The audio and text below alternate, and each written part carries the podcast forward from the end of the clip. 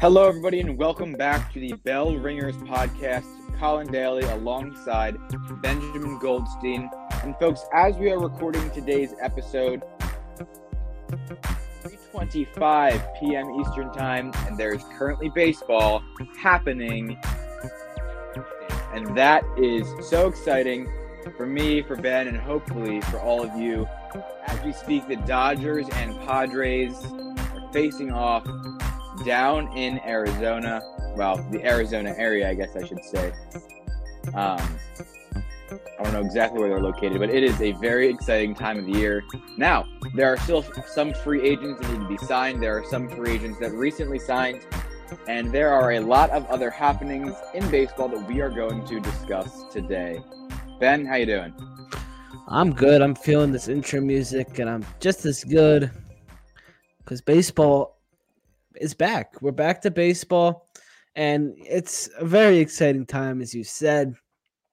Summer's coming soon. It's time to get warmer out. The sun's staying out longer. It's great. I'm not waking up in the morning and it's pitch black anymore, so it's good. Yeah, that is definitely a nice one. Not having to walk to the bus stop in pitch black is a very nice bonus of this time of the year. That's for sure. It's still too cold. Well, you know where there was pitch black today? Where? At the Carpenter Complex down in Clearwater. Oh, the Phillies lost power today. The phones weren't working. A bird crapped on Aaron Nola.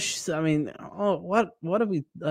I guess bird poop, they say, is good luck, and maybe this is just like the worst thing that'll happen this season. Well, I definitely hope so, because according to athletic beat writer Matt Gelb, it was not a good day in Clearwater today. Oh, so that's a shame. Now, I guess while we're talking about this whole situation, it was right before Media Day. And the thing with Media Day this year is the new jerseys. We did not discuss this in the last episode. I opted to keep it. I don't think there's much to discuss. I think I have more of a problem with the pants. I don't have an immediate photo I can pull up. I could probably go find them, but the pants are see-through. I can see Shohei Otani's underwear. It is a really, really, really, really bad look. Like, I'd agree. Look at this photo.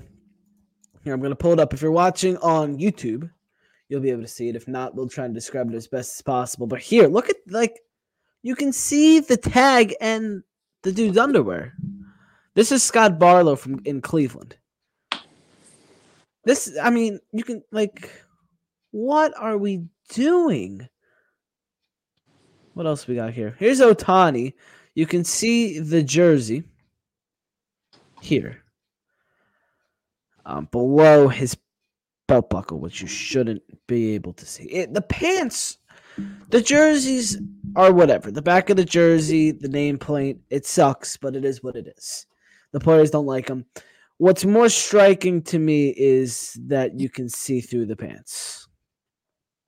That's the biggest problem that I have. Let me see if there's another one for Bryce Harper today, if we can pull it up. Here we go. Here's Bryce Harper. You can't really see it that much with the Phillies today. Well, yeah, they get the pinstripes, and then it just kind of throws off your eyes a little bit. True. So, I don't know.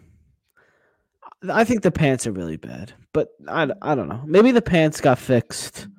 Maybe they just came in today. I don't know, but this is really, people are putting a lot of this on Nike, but it's Fanatics is the one who's manufacturing all this, and Fanatics is known for having very bad quality items, and that is continuing with the MLB. So I know the Fanatics is taking over the NHL's manufacturing next year, so that'll be interesting, but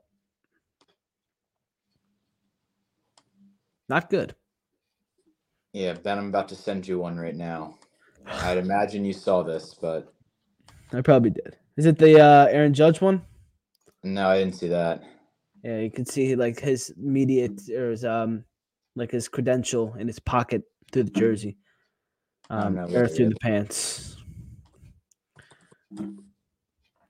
What are you sending this to me on? Twitter. All right. Yes, I did. Yeah. I did see this. Here's another one. This is I don't know who this is, on the San Francisco Giants. Casey Schmidt. The cream jerseys. I mean, what are we doing? You can see some things you don't want to see. Correct. I mean, what's gonna? I like this comment. What's gonna happen when it's raining? That's a good one. Like why would you post this? Why? They need some quality. They need to hire some better quality control people in the Giants organization. Yeah, that's bad. That's embarrassing for San Francisco. But the jerseys are bad. Everyone knows it. Trey Turner said everyone hates them. So do the fans. We'll see. Rob Manfred kind of hinted that if they need to make a change, they will. I doubt they will before opening day. But no. Maybe like the first like 2 weeks of camp, the guys hate them. Nike will try and make something quick, but I doubt it. I also hate that they got rid of the spring training jerseys. That's a Nike thing. That's the their 4-for-1 hat rule or whatever it is. I don't they can only have 4 jerseys, and they had to get rid of this one because they're getting their City Connect, which are going to be terrible. I got that, but why does that apply to spring training? Because like, it's still on the jersey rotation.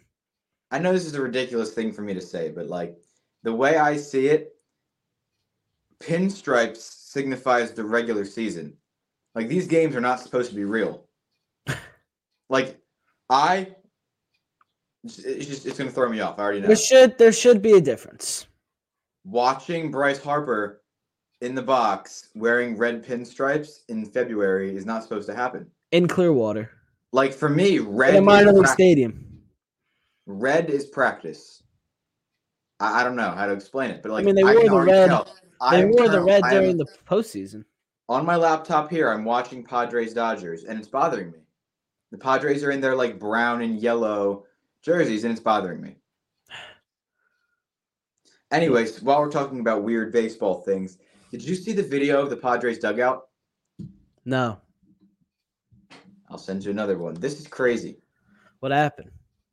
They must have put them, like, since it's the first game, they must have brought like their all of their players, like whether they're in major league or minor league spring training, into the dugout, and it's like it's incredibly packed in there, like no room to breathe. Everyone who picked up a baseball bat isn't it? Let's look at this. Look how insane that is! Oh wow. That's a packed dugout. That's like high school. That's like high school that's like high school playoffs when the JV team dresses. Yeah.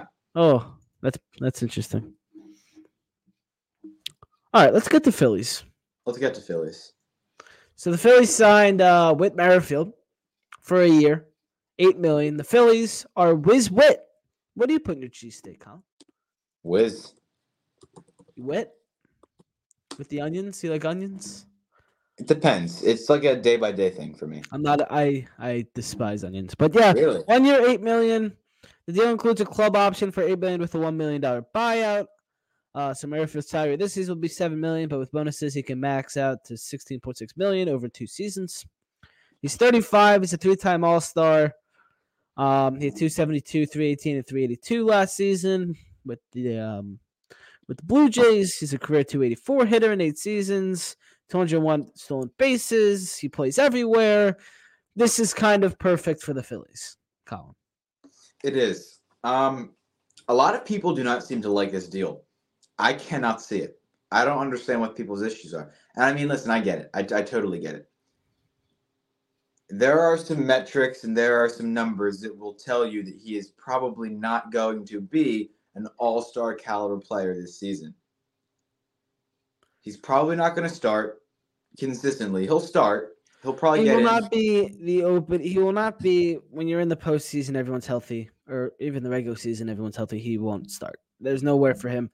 I'd rather have Rojas out there than him. And Merrifield's good, but he's 35 years old. His defense isn't as good as it was, and he's a contact guy.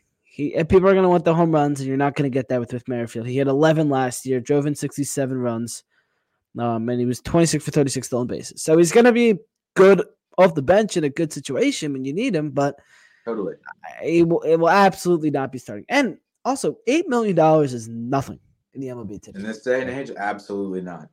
Yeah, the thing I don't get with the whole Merrifield argument is like, I like to read into the metrics. I like to use the numbers to really dive deeply into things. But there are some things you just cannot glance over. I mean, the guy was an all-star last year.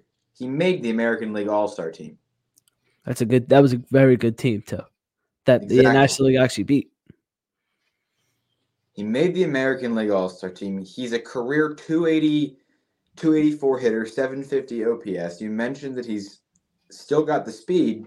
102 OPS. The only real concern that I have is he hasn't really been in a role like this where he's not playing every single day. And I don't know how well he's going to do not starting 162 games. I mean, like, if you look back at his previous seasons, he played 158 games in 2018. He hit 304, had an 805 OPS. In 2019, 162 game player. 2020, for a second season in a row, he played every game. He played all 60. 2021, 162. And in 2022, he played 139. Granted, there was a point where he was traded during this middle of the season, so he probably lost 3 or 4 games there going between teams.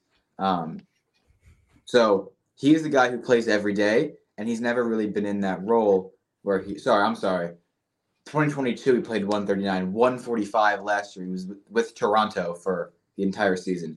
So I don't know how he's going to do in this role where he's not getting as consistent at bats. However, I do think he's still going to be about as close to an everyday player as you can get without being an everyday player. Because the guy's versatile. He can play infield, outfield.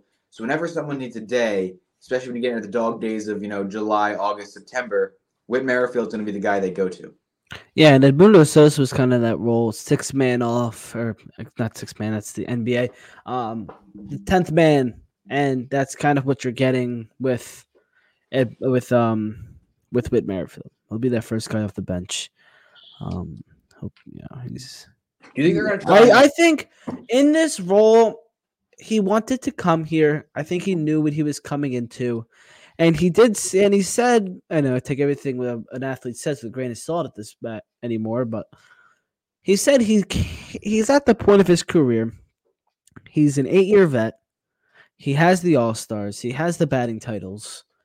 He wants to win. He's never been on a winning team. He was with Kansas City, and then he was with Toronto. And Toronto has never really done anything when he was there. And Kansas City was never much of anything when he was there either. So he missed about a year. He did miss the World Series by a year. He could have been a champion. But he knows what he's coming into, and I think he'll adapt. I think he'll be fine. I wouldn't worry with. He seems like a pretty driven, cool guy. So yeah, I think he will be okay. I would not worry. I mean, he's been historically successful, so yeah, I definitely think there's a lot of upside with the Merrifield signing. I think the Phillies are trending in the right direction, starting to look not just at the big names, but at those small little upgrades that the really good teams make. And I'm going to tell you the truth, and this is the first time I've really felt this in a long time. This, to me, felt like a Braves type of move, an Atlanta Braves, kind of like how they went out and got guys like Jock Peterson. 2022? They got Jock Peterson. That was a huge move for Atlanta that ended up paying off in the long run. Jorge Soler, a guy who really built his profile. Obviously, Whit Merrifield is a little older than these guys, and while his role is different, it's one of those depth moves that every year at the trade deadline, we look at what the Braves did. We said, hey, that didn't really make sense. Why did they go after that guy? Why did they trade for that guy? Why did they sign this guy? But when you look at it in hindsight, a lot of their moves end up coming back to help them a lot. I think this is going to be one of those situations that could really benefit the Phillies. You know, low risk, high reward. Yeah, I'm even more of an obvious with the Braves. Eddie Rosario in 2021. Oh, yeah. Kind of led them to that World Series title, and especially through that NLCS. He was ridiculous. Yeah, I don't know why. I think I said 22. They did not win the World Series in 22. That was the Phillies in the World Series from the National League that year. But what I don't know how I forgot that one. And the Braves had I can't remember if it was last year or the year before. I don't know why I'm blanking. Pierce Johnson, a reliever for Atlanta. He was a guy who got traded from, I want to say, Colorado, and was like really struggled and came to Atlanta, and he was absolutely lights out.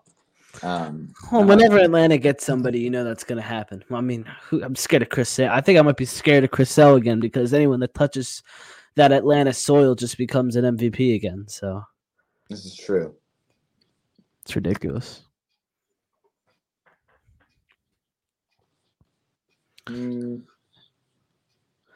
Yeah, I was Pierce.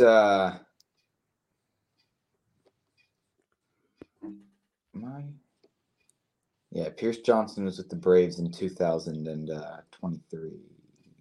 All right, let's look at a big deal. You said that Phillies are looking more at those smaller deals than those big deals. Well, they were certainly looking at a big deal. Wow. Yeah. In January, I don't remember exactly when he signed. Yeah, but December. The Phillies offered Yoshinobu Yamamoto reportedly the most of any team, $325 million. I don't know if things are just being thrown out there just to make the Phillies look good, because apparently the Mets had the biggest deal, and then the Dodgers matched it. The Yankees didn't offer as much, but the Phillies apparently had the most of any team, $325 million plus. How does that make you feel, just that they did that and that they haven't spent that kind of money or attempted to spend that kind of money on anybody since you still have the Jordan Montgomerys and the Blake Snells and the Cody Bellingers still out there? Well, none of them are going to get $325 million. It's just the fact that the Phillies have the money. They shouldn't get $325 million. But right now, I'm okay. I think that every guy on this Phillies team deserves an opportunity. There are guys right now that would be replaced by some of the guys you mentioned, right? Cody Bellinger would take Johan Rojas' role. I don't think that's justified right now. I mean, I understand that, yes, Cody Bellinger might have a little bit more power, a little bit more versatility, in the field, because Bellinger can play first base, he can play outfield, than Rojas. But there is that cost-benefit analysis that you have to consider when evaluating a major league roster, right? So Johan Rojas is being paid league minimum at the major league level right now. Cody Bellinger would not be paying league minimum. That money can go to other places. I think that Rojas deserves to, prove why he's capable of being an everyday major league player. The same goes for Christopher Sanchez. He didn't do one thing wrong last season. He was as solid as a number 5 guy you could ask for. Why should he be replaced by someone who they're going to have to pay a crap ton of money for? It just doesn't make sense to me. Are you shocked that all these guys we are playing baseball games, and there are still a lot of free agents still available? I mean, we've seen it before, but those were Bryce Harper and Manny Machado. This is Jordan Montgomery, Blake Snell, and some other guys. Not really. Honestly, I mean, we signed Schwarber and Castellanos during spring training, if my memory serves. That was because of the lockout. Correct. True. That's right. Yeah. I don't think I'm overly surprised. No. I'm a little surprised with Snell because it seems to me, at least, it seems really hard to not be. I guess Snell and Montgomery. It seems hard to not have your full pitching routine during spring training. like I'd assume every season up until this point, those two individuals have gone through a very, very similar, consistent routine, and now it's being completely broken. So for me, that one's a little perplexing, but for positional players, I don't think there's any rush to sign, especially a guy like Cody Bellinger, who people have mixed opinions. Some think he had a lucky season in 2023 with the Chicago Cubs, and other people are saying that he is deserving of one of those mega contracts and that he is the MVP player we saw back in the year where I do think it ultimately went to Christian Yelich.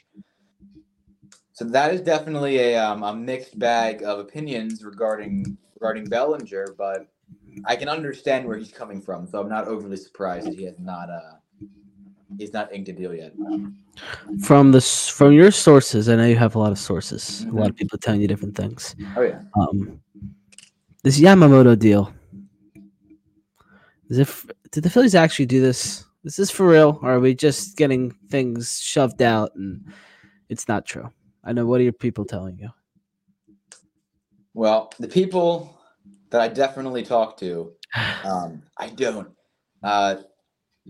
saying that it did happen. I mean, I don't to lie. Like, just it seems like lying about this type of thing could be exposed so easily by like Yamamoto's teammates now on the Dodgers, his agent. Like, it just doesn't seem that worth it. The Phillies have proven that they are willing to spend money. I mean, like, if you go back and look at all of their off seasons, Nola, he got what? Second, third largest contract of the offseason? Trey Turner. Right? That's 2022, 23, whatever you want to call that. Year before, Schwarber and Castellanos. The year before that, was it JT Realmuto? I think it was JT Realmuto. Best catcher in baseball at the time.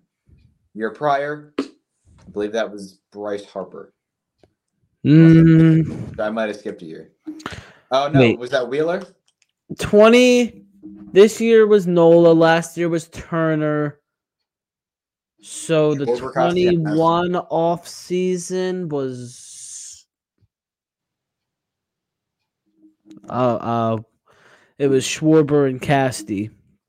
The year before that was... So the 2020 offseason was Wheeler. And Realmuto? I don't remember what year they had to re-sign JT. Oh, that was after 2020. So, yeah, I guess it was the 2020 offseason. Then Bryce was 2019. Yeah. Speaking of JT, Realmuto was hitting in a biomechanics cage 3 times a week immediately after the NLCS. I saw that. Yeah. I read that article. Yeah, him and Kevin Long did some work on a swing as well. Mito said it started to feel more natural. Now it feels good. So Mito had kind of a down year last year, I would say. Yeah, he definitely had. I think it was very visible. And he was chasing a lot of pitches outside the zone. Apparently he feels better with this swing. Catcher to catcher, because I know you you're a big catcher and you love talking to JT and Mito because you guys talk all the time. How do you feel? Well, I'm not totally sure. So I read the full article on this, and at the beginning I was convinced, and he started going into this thing about how he has a higher leg kick now. And I've never been a big fan of the leg kick. It's very hard to keep consistent. And when the ball is coming at you at 101 miles per hour from Jose Alvarado, half an inch higher of a leg kick is going to completely mess up your timing. And that's the difference between swinging through a fastball and hitting it right on the nose.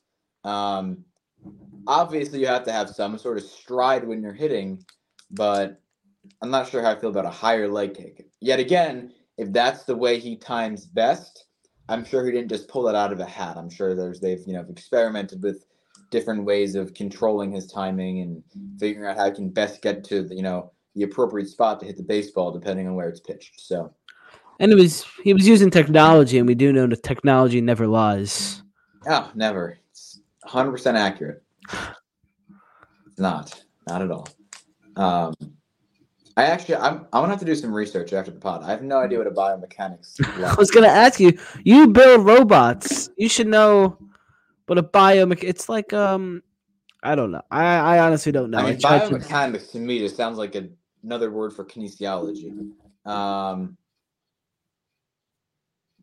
Yep, that's exactly what it is. So what is it? Biomechanics is the study of the structure, function, and motion of the mechanical aspects of biological systems. So can you dumb that down for us?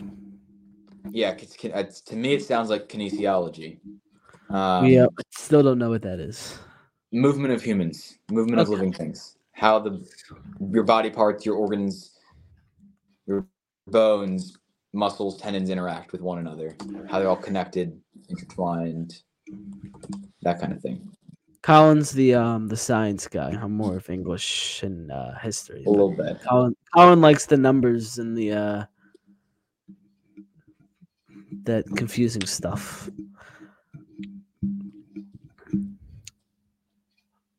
Anyway, I think we've come to an end for this podcast. It's the first inning, and the Dodgers are winning 8-0.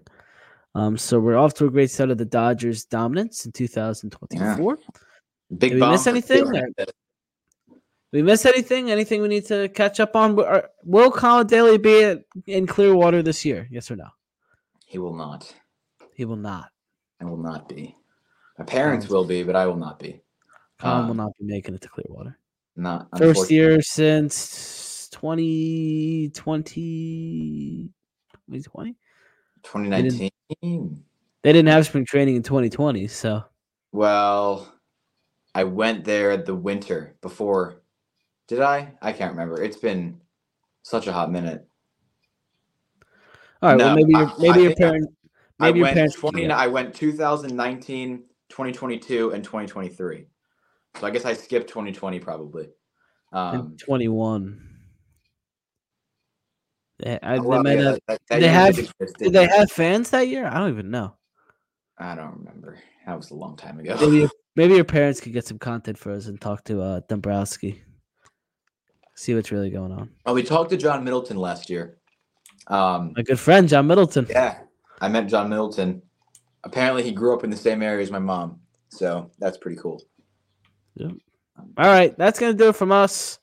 Thank you, everybody, for watching and listening. This is brought to you, by the way, by SeatGeek. Hello, episode number 48.